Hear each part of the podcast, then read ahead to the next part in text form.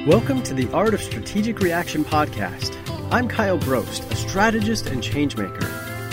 I'm the CEO of Spark Policy Institute, founder and principal at Choice Strategy Group, and contributor to Forbes, Thrive Global, and Influencer. I lead at the intersection of strategy and impact, where I turn ordinary individuals into strategists and changemakers. Let's get started.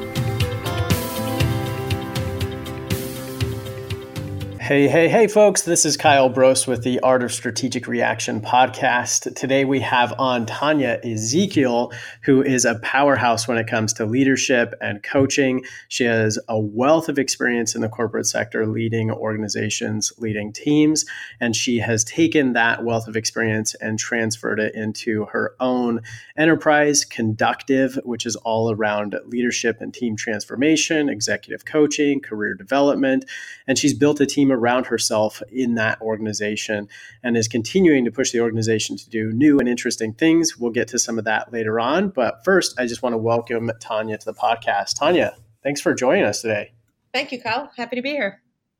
Absolutely. We're excited to hear about this wealth of experience you have uh, within corporations and leading your own small business and what that's been like. So, can you tell us uh, how you got here. I mean, obviously, the Reader's Digest version of what takes somebody from corporate America into small business running your own shop. Absolutely. So, uh, I'm originally from Montreal. So, I was uh, born and raised in Montreal, and I had my heart set on becoming a trader on Wall Street at the age of 19. So, I found my way uh, to to Cornell to do my MBA after I graduated from McGill, and from then I was really had my heart set on it. So I did everything I could to get onto the trading floor. So uh, two years later, I became a trader at uh, Salomon Brothers. I was a bond options trader. That's where I started my career.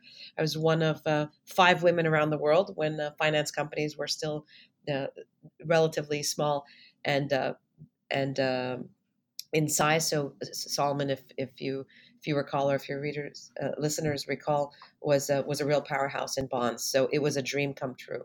So over the following uh, 10 or 15 years, I rose through the ranks in the trading world, in the markets, and had obviously my own responsibilities, became a managing director.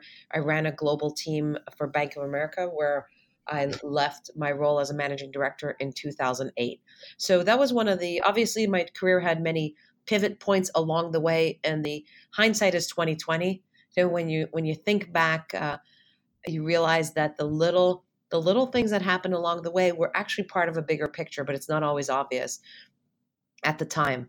So like when I was in in trading, I was I had a very technical job obviously, but I wanted to make it really understandable for clients. And then when I moved into sales, I had a very client facing job, but I wanted to bring the technical aspects of the products and the markets to the clients. So when I think back of how I adapted myself uh, to the client needs along along the ways and having an intuitive sense for what people needed to hear that was really differentiating uh, it it makes it made more sense later than it did at the time. So in 2008 uh, i was in my mid mid 30s at, at the time and had my my own aha i guess it was the it was the summer of 08 and uh, in that in the few months before that i uh, sort of stumbled upon my spiritual turning point, which I didn't really know was coming, didn't really know existed. And then in the in the spring of 08, uh, um, I one thing had led to another, and I suddenly realized that I was meeting people who were really opening my mind about how the how the universe really worked, which seemed to be a lot more than than I was focusing on in my day to day hustle of goal achieve, goal achieve, set goal, envision goal, achieve goal, next. And I had done that for for so long, I guess, since as long as I had known myself, that's how I had operated. And in the spring of 08, someone introduced me to, in my case, it was Kabbalah. It's not, you know, everyone has their own way of getting to the truth. And, uh, and within eight weeks of starting to, to study spirituality essentially and experience it and live it, I walked out of my, um, of my job. And uh, it was an interesting time. Everyone was shocked. Everyone told me not to do it. It was the summer of 08, right before the crisis really hit. mind you, we knew the crisis was unfolding being in the wholesale business, but it didn't really hit the fan until September 08. And against uh, against all recommendations, I said, no, I, it's time. It's time for me to move on. Uh, the lights just came on, and I, I walked into my manager's office in July of 08. I said, I'm done. And they said, How could you now? People are hanging on to their seats, and this is not the time to to do uh, to walk out. I said, Well, I'm going to take the next six months to figure out what's next for me. And I might just be back in January or else something else will happen. And I really felt I felt a level of certainty in my decision making that I had never had before.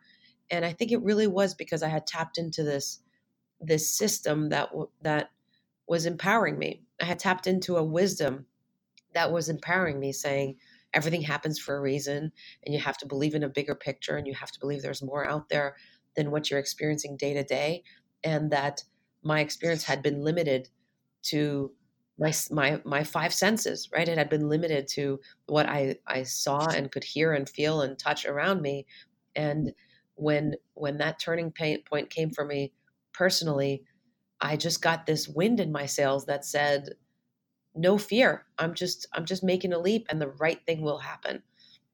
And so I walked out. Uh, I, I took the next six months off. I went kite surfing. My husband was a managing director at uh, Credit Suisse at the time. He said, "If not now, then when?" And uh, and I hit the road. I packed my kite bag. I went to the Caribbean. I went to Australia, and on the water, things got really, really clear for me, and which you know you sort of don't like for me it was about kite surfing but now as i understand where people get inspiration you know nature had a lot to do with it and the water put me into a different state and kite surfing which was really hard put me into a state of flow where i could actually sort of download what um, the visions for me ahead so at this point uh, early 2009 2010 i'm doing a variety of of projects and jobs. So obviously, my network is calling me in to do different things, and I realized that the projects weren't exciting me as much, as the the transformation of the people. So I would go home excited, most excited the days that somebody would say, "Hey, can I buy buy you lunch and pick your brain? I have this commission issue that I need to talk to my boss about, and I just don't know how to talk to them." And and that was the day that I'd go home with a skip in my stride, like feeling feeling like I had ta- tapped into something really powerful. So, of course, a friend of mine pointed me in the direction of IPEC, which is the coaching school that I got certified by. And uh, again, you know, there's there's so much there's so much that seems obvious and planned in any of our stories, and then there's and then there's this serendipitous stuff that we don't even see until later. That you know that meeting a friend for a juice at Whole Foods and her saying, You should be a coach. And I said, Well, what's coaching? And she said, Call IPEC and find out. And before you know it, I'm in an IPEC coaching class. And from the first weekend in that class, I knew this is what I would do for the rest of my life. There was just no turning back. Once I realized that with the little tools, the little techniques, what was happening for people I didn't know in like the group exercises in 10 minutes. Something was happening for them that I didn't even know was possible. So so that's where my coaching career started. Wow. So there's there's a ton of ground to cover in this. Um, and I want to go back to something you said at the very beginning. I just want to explore.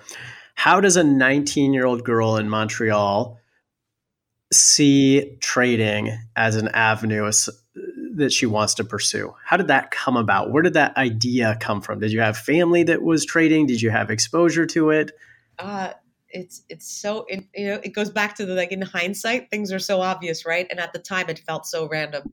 Uh, no, my family uh, was was not in the industry at all. We really were in a uh, had a very different upbringing from from what uh, is my my kids will now experience in in New York. I read Liar's Poker, and the reason I read Liar's Poker is because I was in a finance class. I was doing a finance undergrad at at McGill. And I was taking international finance, and the teach the, the professor was teaching us about options, and and I thought those were the coolest thing. I don't know why. I just got I just thought the idea of a bond option or an FX option, which is the way we learned it at the time, was just the coolest concept. And I, I guess Liar's Poker had just come out at the time. The Mike, Michael Lewis's, I think it was his first book. And I read Liar's Poker and just fell in love with the story. And then McGill, our class at McGill had a trip to Wall Street. And as it happened, they took us to the Salomon Brothers trading floor. On it was a one day trip on Wall Street, and they took us to Salomon Brothers and then Yamaichi Securities, which I'm not even sure they're around anymore either. So, and I walked onto the Salomon Brothers training floor with you know, a couple dozen students, and the energy of the floor. Now, remember, this goes back to the early 90s there was a lot more noise on the floors. There wasn't, you know, people weren't typing and instant chatting as much anymore. There were people were standing and screaming and calling out orders and and talking over what we called the the box at the time. And the the buzz was just exhilarating. And so when I knew that each each one on that floor was doing something that like the products behind it were so fascinating and the finance products and the option products, but then there was the energy of the floor so there I was in a finance class, liar's poker, that of course told us about the Salomon Brothers trading floor. And then what do you know? I'm on the Salomon Brothers trading floor that the book was written about. And I just, uh, I just fell in love. I, as, as, you can tell, I get really, I get really excited about things. And when I feel that passion, I, I just go all in. And that's what it was. From that point on, I went back, I wrote a letter to Salomon Brothers, and they said, Thanks, sweet girl from Montreal, but no. And I just kept writing and writing. And then I figured I got to get an MBA to get there. So then I wrote to Cornell, and my application to Cornell said, "I'm coming to Cornell because I want to study with with professors um, Peter Carr and Bob Jarrow, who are derivatives professors, so that I could be an options trader at Salomon Brothers." And they probably thought, "Great, a 23 year old who actually knows what she wants to do with herself with her MBA when she graduates." So, so that's the the the scene by scene action that led me there. Well, what a great example of what you were saying earlier, just how all of these pieces fit together. Each one of those things that you shared is this small experience in and of itself. And yet when you hear it all put together, it makes a lot of sense. Yeah. And it, and it's, it's really like a it's it's a small story in so many ways. It's just like it's just a 19 year old girl in Montreal, like far from everything else, and and it just shows that we really we really don't know what can happen. Anything is possible. Yeah, I mean, who would have guessed at that point in time that your pursuit and those letters and all of that would lead to where it's led today, which is uh, even farther away from where you desired desire to go initially. Um, but that's just how life takes us. Yes, there's a grand plan. So I was actually, as you were talking about your own personal transformation, and you're talking about kind of a shift in mindset, um, and you shared, you know, Kabbalah was uh, something that did it for you or helped you find a path. Um, I was with a client last week, actually, um, and we just talked about this, uh, 25 Broadway um, in Manhattan. And one of the questions we were talking about as a as a group was the idea of what it takes for change to happen.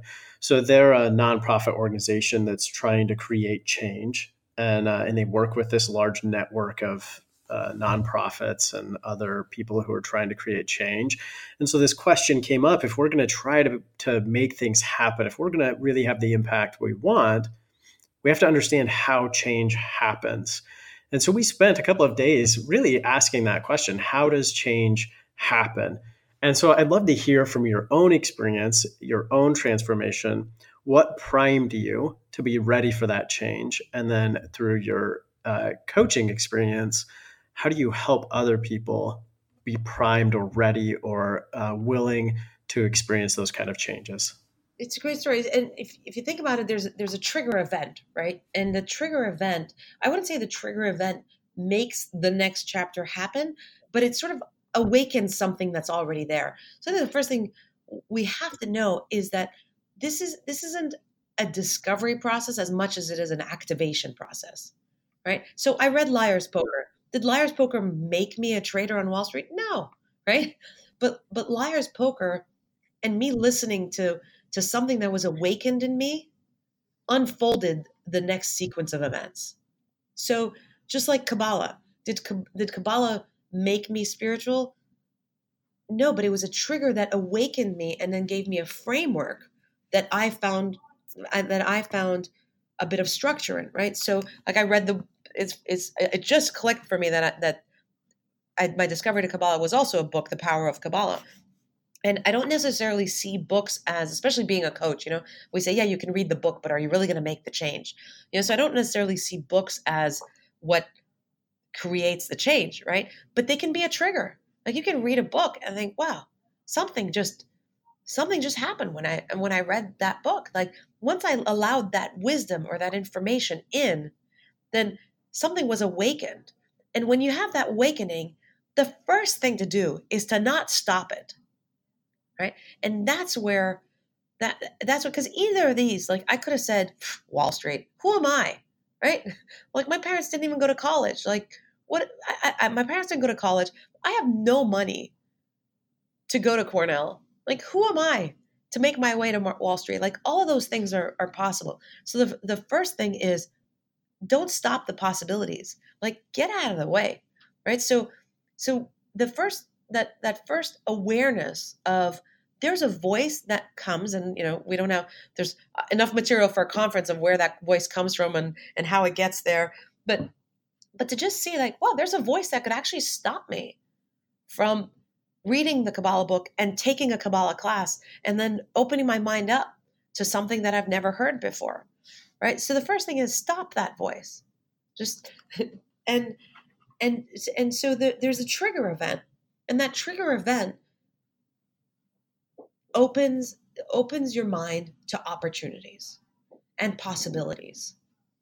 And yeah so this is is this is very similar to uh, something the leader the listeners have heard me say before.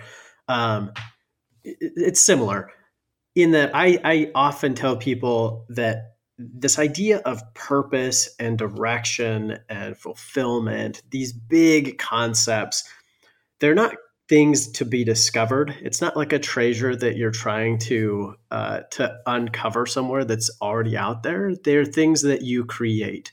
So through your own choice and action and effort and passion, through you know not letting that voice take over that's going to stop or kill opportunity through those things, you actually create purpose. And yet, when you think of purpose as something that you're going to uncover, like it's hidden out there, um, it takes away that ownership of, you know what, I can actually create these things by making these choices, by putting myself out there.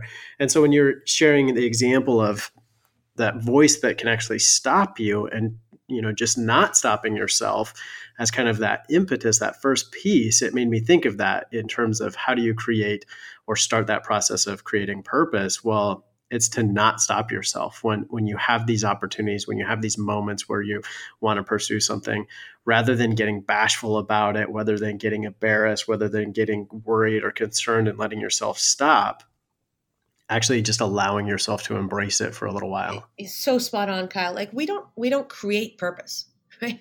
We unveil it, we release it, we awaken it, right? It's it's there, and it's more it's more than it could be more than one, right? But but what we do is when it wants to reveal itself, we say, "Huh, interesting. That's possible. What if I just took one step to see what can happen? And and so you know, when i first started uh, first started the company as as careercoach.com and as a i started as a career coach because i realized people were coming to me like how did you change your career? Right? So i thought well i guess i'll be a career coach. So then i started telling everybody i'm a career coach and i would anywhere i would go. I'd go to a dinner with friends i'd go to a party. What do you do? I'm a career coach. And everyone would say oh i need a career coach. And i say just first one's on me. Come talk to me. So so was that my purpose? Well there was only one way of finding out. And so when i first started as a career coach i wrote uh, 100 career tips. And career tip number 29 which i think is still probably my favorite because i use it all the time is clarity through action so when you talk about big words like purpose people want the clarity of their purpose before they take action no no take action. The clarity of your purpose will be will reveal itself through your actions. So that's what I think. A lot of times when we can we can get ourselves intimidated by these big words and um, fulfillment. Whew, what's fulfillment, right? Um, so that's the thing. Like purpose will reveal itself as you take an action to awaken it to get it to be more clear. So clarity through action, not clarity before action. Hmm, I like that. But but so many people are in that place where they are, to your point, trying to get clarity before action. They think that they have to have clarity before they go out to act. And I, I wonder if some of that is this assumption, you know, we don't have enough of these conversations to uncover some of this stuff as kind of a society in general. And so I wonder if some of that idea of wanting or feeling like you need all of this clarity before you take action is the misunderstanding that somebody who's achieved a whole lot, somebody who appears to be living the life you want, has all of that clarity or got it. And so then you look and in contrast, you say, Well, I don't have all that clarity, so I can't be that person. I can't become that person. And yet, if we had more of these personal conversations, more of these intimate discussions, we'd come to find out that most people out there didn't have clarity before they started, didn't have clarity when they started, and they may not even fully have clarity yet. So I would say personally that I feel like I am living a fulfilled life, so to speak, however you want to defer, define that term. To me, I'm satisfied, I'm fulfilled with my life. And yet, if you ask me for clarity around several parts of my life, I couldn't give it to you. I couldn't say, yes, this is what I'm trying to do right now. And yet I'm happy, I'm satisfied, I'm fulfilled, I'm progressing. And there are probably plenty of people out there looking at me who think that I have all of this clarity. And I don't. When by the time we see your picture though, it's clear to us, right? And that's why. So we we don't see the you know like on your phone um, when you take like I know I have a 3-year-old and a 6-year-old. So every time I take a picture of them, I have to take 15 shots because because one of them is going to get the mm-hmm. heart that as my favorite, right? One, and the others are just not going to work out. But I don't.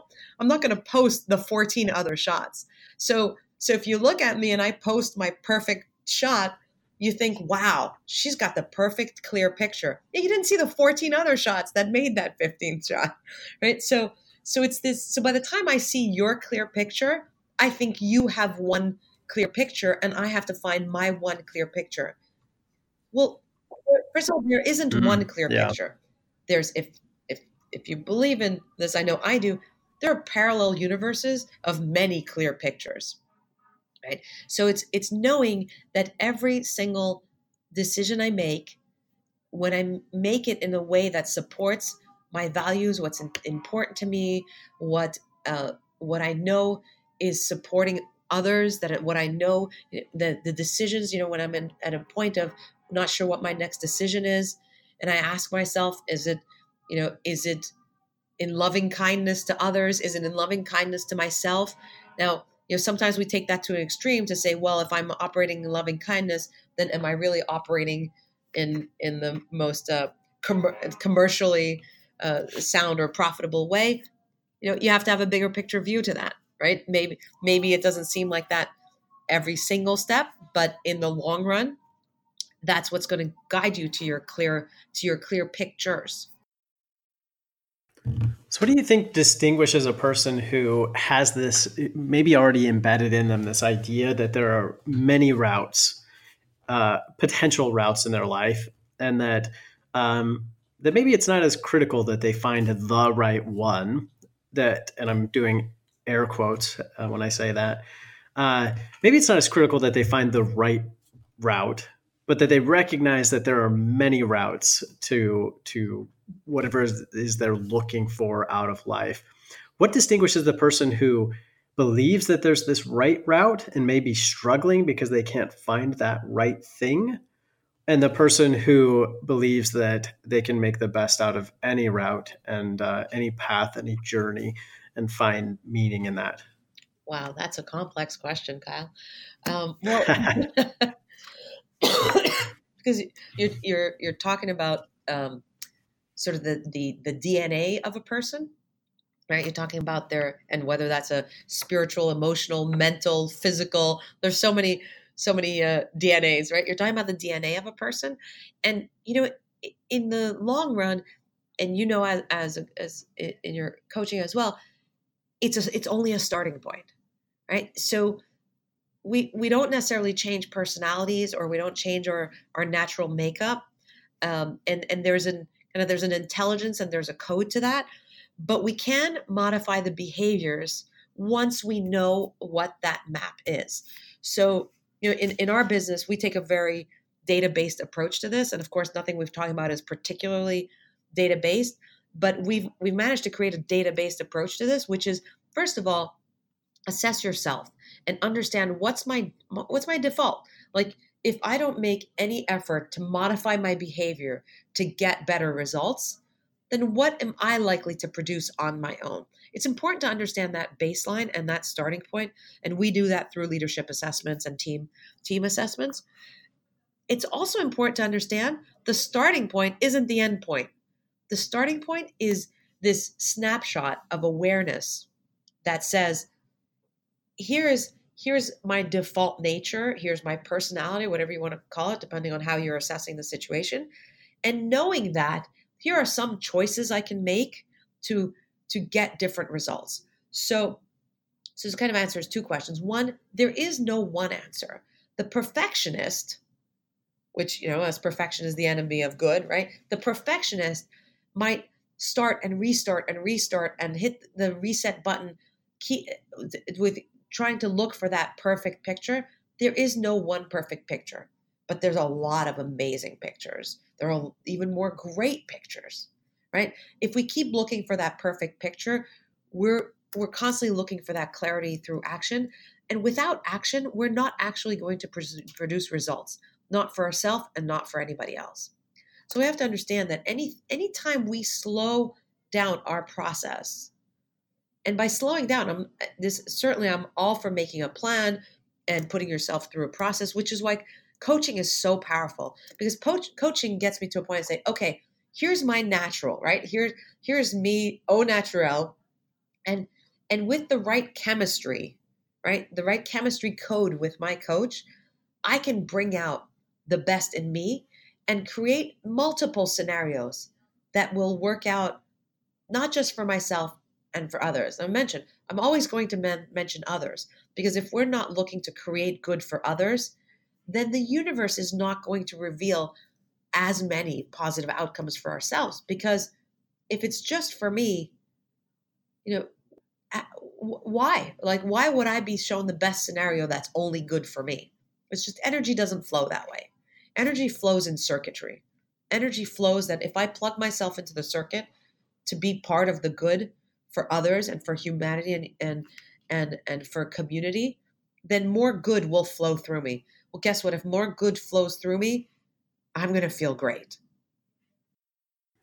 So I like the way that you're framing and talking about this. I love this, you know, data approach. I love being able to see multiple paths and how to kind of choose one that's going to be right for now um, and rely on strengths.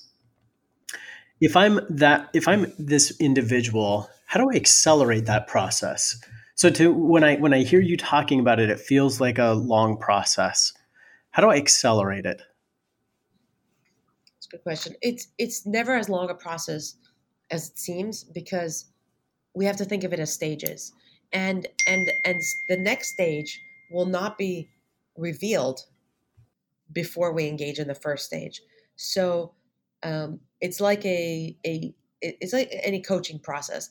I don't have to sit there and say, "Oh, oh, Kyle, I'll work with you for the next ten years." That's not a good plan, right?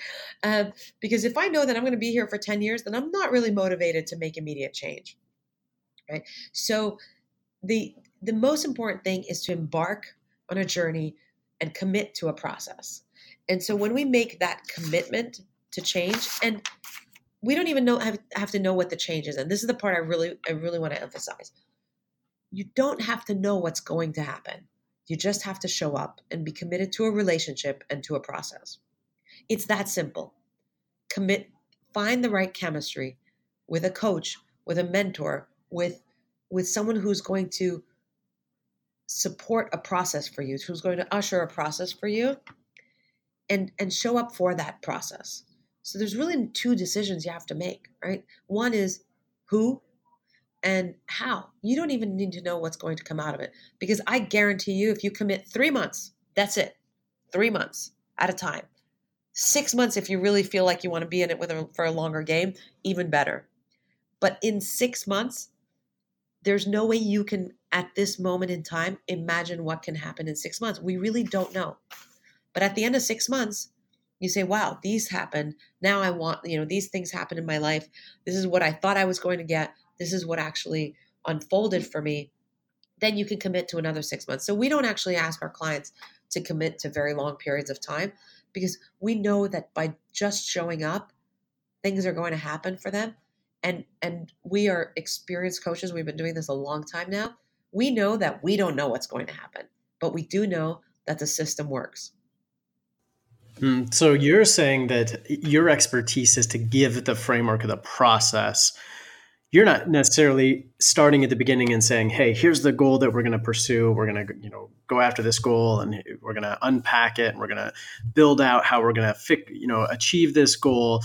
What you're saying is, I don't know necessarily what the goal is, or maybe some cases you do, but there are times when you don't know necessarily what the goal is but you have a process that you say, look, if we use this process together, then the results that'll happen over the next 90 days or six months are going to be phenomenal.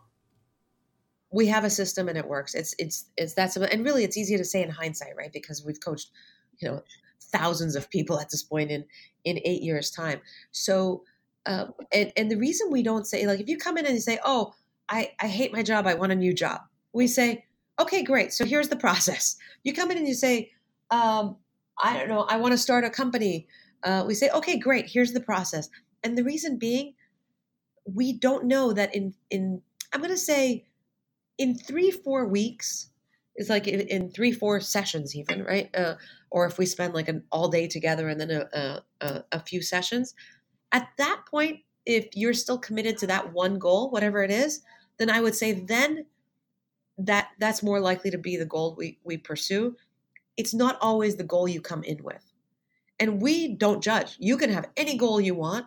It doesn't matter. We just trust the process. Yeah, that's really interesting. You know, it uh, it's really interesting to me because I feel like in my own coaching practice, I have something that I think is unique, and yet you're calling out some very similar things. So, one of the things that I talk to clients about that I think is unique about my own coaching practice that you're touching on right now is most coaches uh, in my experience, most coaches come at it from the goal perspective, which is if you want to get satisfaction out of coaching, let's pick a big goal for you and we'll figure out how to help you achieve that goal. In our coaching practice, we actually do an assessment up front to help us figure out are you really a goal oriented person or are you a process oriented person? Some people find a ton of fulfillment and satisfaction and, and in the achievement of something. Other people find their fulfillment and satisfaction in the pursuit of something. They actually find joy in the process itself. They don't really care about the goal. When the goal comes, it's almost a letdown or disappointment to them because the process is over. And so we actually do something where some clients we take through process where we're actually just helping them figure out and create processes for life that uh, life and leadership that are meaningful and that they can find satisfaction in. And others we're actually helping them define clearly define goals that they can pursue because they find satisfaction in the achievement. Now, they're not mutually exclusive, but they are different approaches to helping someone chart a course or find satisfaction to leverage their strengths to make progress and feel good about where they're headed. Um, and it's interesting that you're touching on this process piece so much. Well there there's of course so many interesting things to to address in there. Uh, one of them is i think of it more as a three column system which is you know on one side is the like achiever and give me the goal i'm going to achieve it and to, to an extreme right? And on the other side is well let me plan it let me go through um, the the process let's uh, structure it. And then there's the middle, right? And the middle is is where this the central column I like to call it, is is that middle space is where the process supports the goal achievement. And then having goals actually directs the process. So we try to bring clients to the middle of where they are because we think that's where the magic is. So if you come in and say, just give me a goal, I'm going to achieve it, I think, wow, how much are you missing by not creating the space where you actually allow things to unfold for you? Right? If you come in just like, oh, I just like, you know, I, I just like the practice. Well, then we we kick into action gear, right? Action, we're very action oriented in our approach as well. We kick into great process. Okay, so, what's that process doing for you? Great ideas. How are you executing on these ideas? What's the outcome? Right. And so, part of it, you're right, in the assessment that we do, we, we happen to use the, the Hogan up front. Uh, in the assessment that we do, it'll tell me, okay, this person really needs structure. So, as a coach, I have to be very conscious that the experience for them feels familiar because it's not about me, it's about what works for them. And I, as a coach, have to tap into my intuition and my experience to know this profile of a person moves moves forward most um, most effectively or, or in in the, um, in the, the best way for them if I provide them a little bit of structure. This person accelerates if I provide them some goals. My job is to never give up what you're giving up by having one focus, right? So if you're all about give me the goal i'll i'll score. I want to back you up and create some space. So and and that's where coaching is so powerful because you you do what you've always done right? And you get what you've always got. And my job is to say well, who knows what this person is missing? So i want to i want to cross train that person's operating model. Well and you talk about the experience a lot. What is the experience that you're trying to help someone create I mean, in, in, terms of this idea of transformation, in terms of this idea of balancing process with achievement, what's the experience have to be? Or are there components to the experience that need to be there? And I want to keep this simple because you know our job is to simplify things so it seems really doable for you, right? Because if I make it like, oh well, I have this perfect plan and this perfect structure and the framework and all that, then you're going to go home and think about it right? And you know what? You might be a thinker, and I just, I did not help you. So if you're a thinker and I give you plans to think about, how did I help you get get move forward in life? So so the that's why we keep it simple in terms of the general framework, and the general framework is pick the coach that you feel will help you succeed. That coach is responsible for creating the space and providing a framework within which you advance that advance is yours. It's your space, right? The coach is only responsible for creating that space that's unique for you, but it's your space. And so that's why I really like to keep it simple. Now, I can create an elaborate framework for you because if we fast forward six months, I can show you that you hit 10 familiar, repeatable milestones that everyone else hit in this six month process. Now, I don't know what order they will come in for you, and I don't know what event in your life, in your career, in your business will create the opportunities for us to to work through that lesson. And that's where we we create a framework and we hold ourselves accountable and responsible to to to hold that space for you to move through that framework. We do not force it on you because we believe in your uniqueness and we honor and respect your process as your process. What we do is make sure to help you move through it and constantly uh, be feeling progress in the way that's important to you. And and and so that you can look back and say so much happened. I didn't even know it would happen in that order but i know things change and they change for the better and i'm the better for it. Well and this idea of space, you guys have taken to another level where you literally have space. You've literally created space for people to engage in these activities. Yes, we have. So, uh, so our, our, business has gone through, just entered its third phase. In the first phase, uh, I, I hung the shingle and, and moved into an office space and called a career coach, and I was the career coach.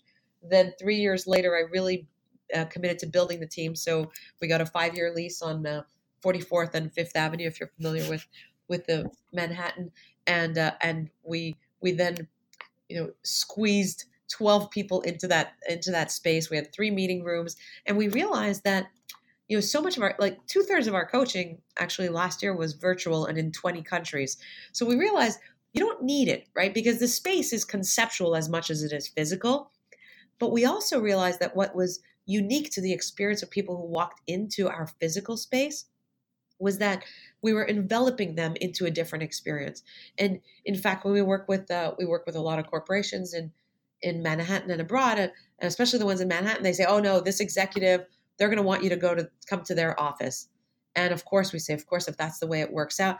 It never works out that way. They always want to come to ours because we curate their experience uh, to the point that they like leaving their office and taking the the, the walk or, or the, the commute to us. And and when we curate that experience around them it really provides for it creates a you know literally a, a, sacred space for them to to experience to unfold and to feel to feel safe and and cared for in that space. So uh, last year as we were busting at the seams we made a, a big commitment to creating a leadership development center we're at uh, 49 west 45th in manhattan um, off off Sixth Avenue. It's uh, over five thousand square feet, and it's a destination for coaching. So half the space is set up as a destination for teams, where we have a training room, a conference room, a library. We even have a meditation room, uh, and uh, and and we have that set up so that you can bring your team here. We do a lot of retreats and team development, uh, team activations, we call them. And so now we have a destination instead of a, a hotel conference room, we have a destination where you can bring your team for a curated curated experience for for that activation. And we have a half a dozen coaching suites for the for the one on one. So we've um, we've really taken the physical experience as as part of the uh, development and uh, around around our clients and their and their development and journey. I love the progression. Um, I love that you are, you know, continuing to. You start as an individual, you work into office space. Now you're progressing to the next stage of your own development and your own organization's development. Um, those things are really, um, really motivating and inspiring to see people progressing in those ways. If I'm if I'm a leader and I'm listening to this and I think, man, I feel like I'm ready. I feel like I'm ready for a change. I feel like I'm ready for something to happen. What should be the first step I take? The the that's a there's a trigger point, right? There's a trigger event. So you know, I need something different. You know, it's like when you want to lose weight and you pick up the diet book, right? Well, I don't know. I've read a lot of diet books. They don't they don't always they don't always help in, in in the weight loss journey, right? But getting a nutritionist changes the experience. It's just like working out right? Getting the physical trainer changes the experience accelerates your your progress. So the first thing is am i ready to commit to a relationship that i know this person will support me and and care for my journey? And if i am that's the most important step. Then then find yourself a coach. It's really simple and it's you can Google Coach nearby. You can Google Executive Coach, Career Coach. Um, um, obviously, we're we're happy to talk to anyone. And and the way we operate our business from day one is we we started off with first ones on us, and it's always first ones on us. Because for us, it's not about it, it's not about um, you know it's not about charging for a first session. For us, it's, it has to be the right fit, and that's why we call it the the chemistry code. Right? You really have to to talk to a couple of people and don't overwhelm yourself. Talk to two, three max coaches. Actually talk to them and and and feel the person that you know will help you on your journey. So really keep it simple, one step at a time. Find, you know, ask for references, find uh, referrals. We're conductivecoaching.com if you want to call us, but just but just find somebody to talk to. And in that experience, you're going to get a better sense between talking to two, three people. You're going to know what works for you immediately. And that's where, like so many points in this conversation, we said, you got to feel it. You have to activate it, right? You have to awaken that sense inside of you that say, wow, this person can really help me grow. And I, I, I'm gonna I'm gonna stop there because when you do that, that's getting clarity through action. You're already going to unfold the next chapter. Yeah, well, I mean, that's a strong indicator and a strong commitment that, to your point, demonstrates that you really are ready to do this, to take the action, because you're not just taking a small step, you're actually uh, committing to it. You're actually investing in it, both mentally and uh, physically investing in this change. Um, and to your point, there's so much that can come out of those relationships. There's something about connecting with people and relying on other people and being supported and supporting other people that encourages and makes so much of this change and progress happen. So you mentioned um, one place that people can find you. If folks are listening and they say, man, I, I really want to connect with Tanya, I really want to see what they're doing, I want to be a part of this journey, where else can they go to find your work and, and connect with you? Uh, right now, the be- the best place is uh, is is on our website. And again, the most important thing is uh, is just is to talk to somebody, right? And obviously, we all use uh, Zoom and video calls. Just talk to somebody. Re- reach out to us. We'll connect you to a couple of coaches you can you can talk to video with. Come in and see us, whatever it is. Uh, because when you take that first step, I, that's that's all you need to take right now. You don't need to say, well, you know, the next six months. I don't know if it's the right time. It's summer who knows if it's going to feel like the right time for you. But once you have that that that conversation you'll know. So um so right now the best way is just to to reach out to us come see us come talk to us. Uh, we're we're available on the website just a click away. Um, and and otherwise with our expansion uh, with our expansion you'll also see be seeing a lot more of us. Uh, we're on instagram obviously and, and all the and all the obvious places as conductive Fantastic. So again, that's conductive coaching with Tanya Ezekiel. Um, and to her point, a, a, great step is just to reach out to a few folks and talk to them and just get a sense of, you know, it's there's little investment in it, uh, little risk in it to re- just reach out and talk to a few uh, different coaches who might be a good fit for you and just see is this something that really resonates and feels like the right thing, um, and then take the step with virtually no risk in reaching out and having those conversations on the front end whatever you do, don't overthink it. Absolutely. Connect. Yes, very much so. Well, Tanya, thanks so much for joining us on the podcast today. We really appreciate your wisdom and insights that you've been able to share. Thanks for having me, Kyle. Absolutely. Well, everyone, thanks for listening in to another episode of The Art of Strategic Reaction. This is Kyle Brost, and I will catch you on the next episode.